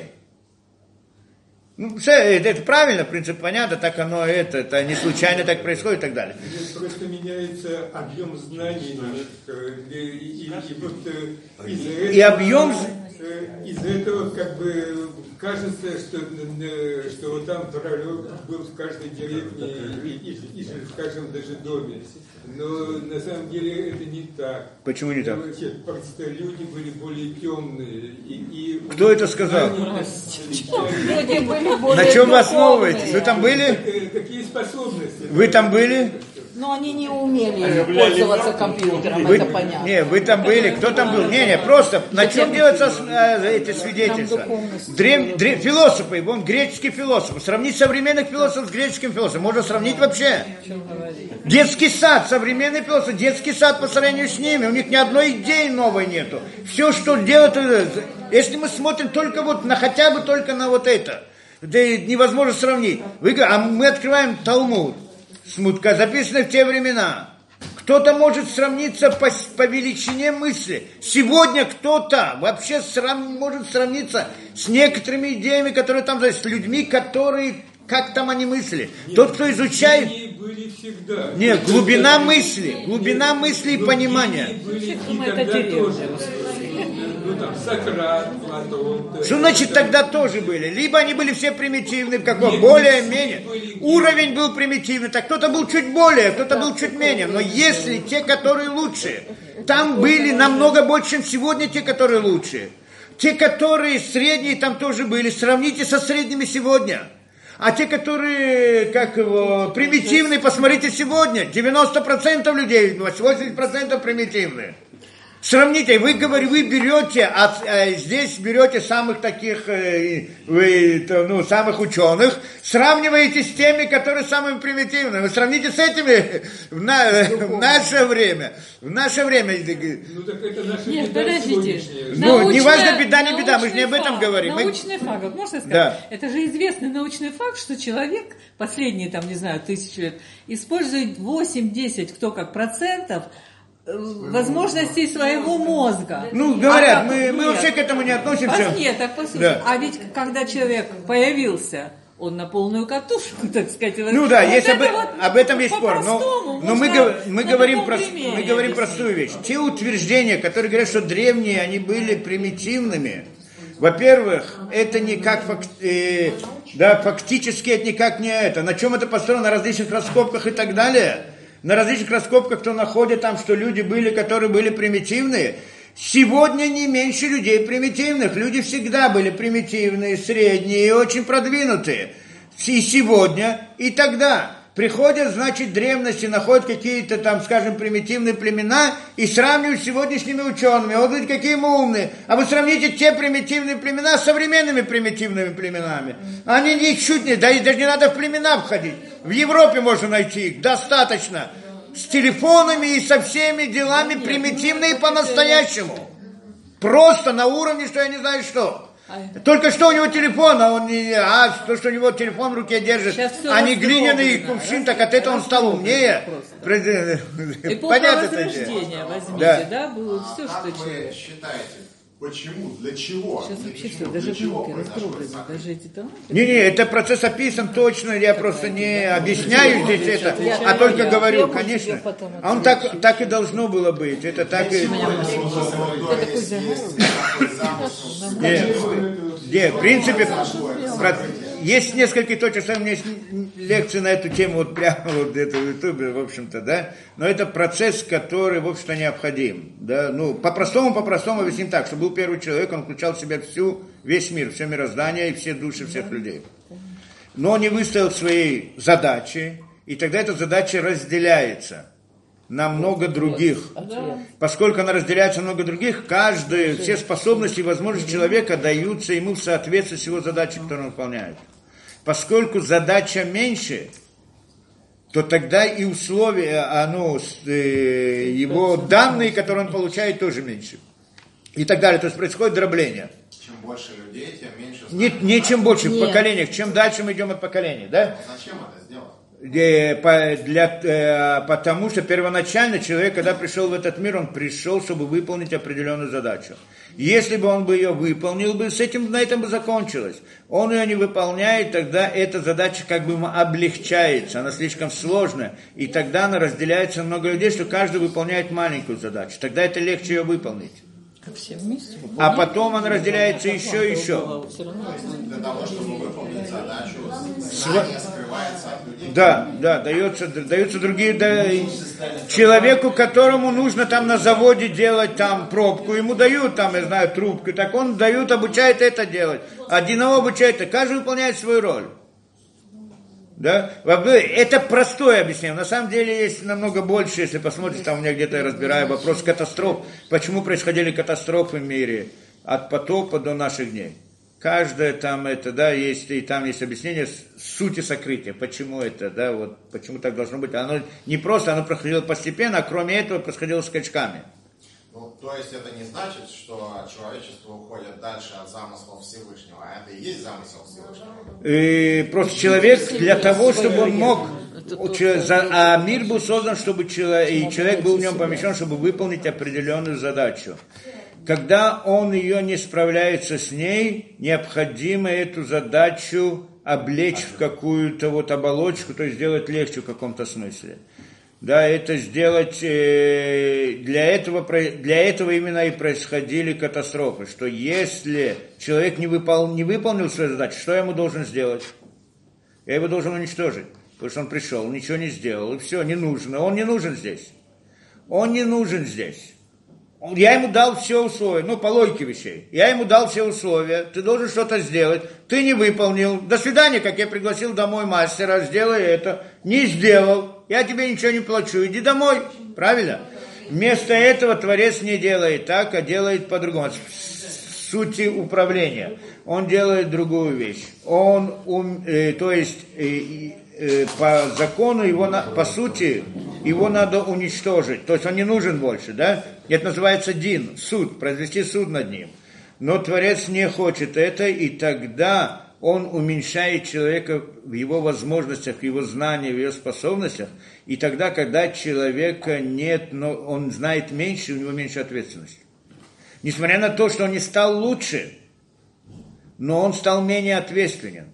Поэтому, несмотря на то, что он продолжает делать тоже неправильные вещи, но мы к нему относимся больше как к ребенку, и как к ребенку мы относимся более это, и тогда, значит, и поэтому по закону он не требует уничтожения.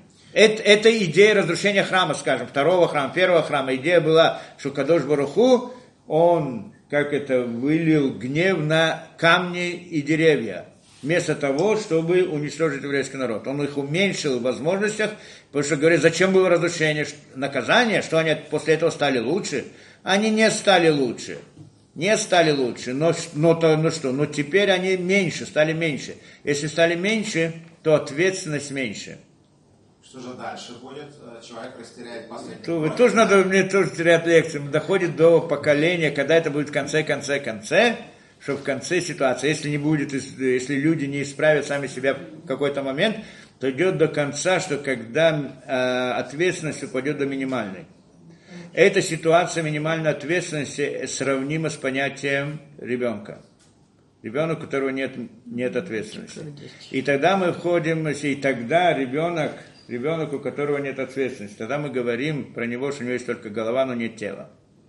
То есть нет орудий, которые... То есть он как бы ребенок, у него есть тело, но оно не функционирует.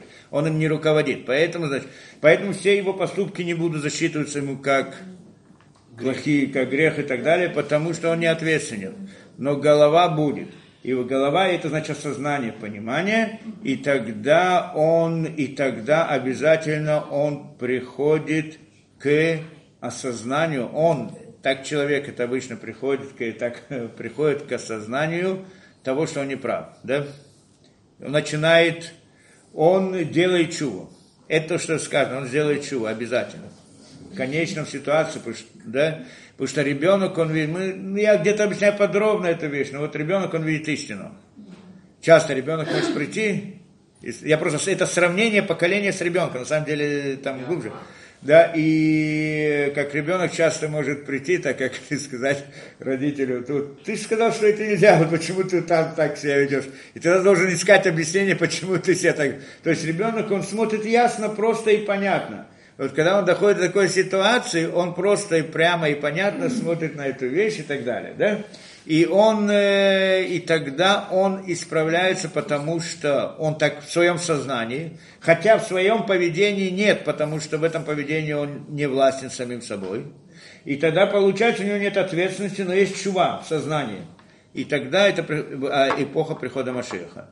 Тут возникает вопрос, а тогда же ему за эту чуву не полагается награда. Так какой смысл? Ведь он же не ответственен, тогда награда тоже не полагается. Правильно, но этим заканчиваются все поколения, заканчивается история, а потом уже награду будут получать все те цадики, которые были на протяжении истории. Каждый за свое, каждый за себя, это основная цель. Да? Ну, вкратце, там надо это более подробно да, идея как бы. Что, что-то мы здесь затянули с этим делом. Спасибо всем. Спасибо. Спасибо.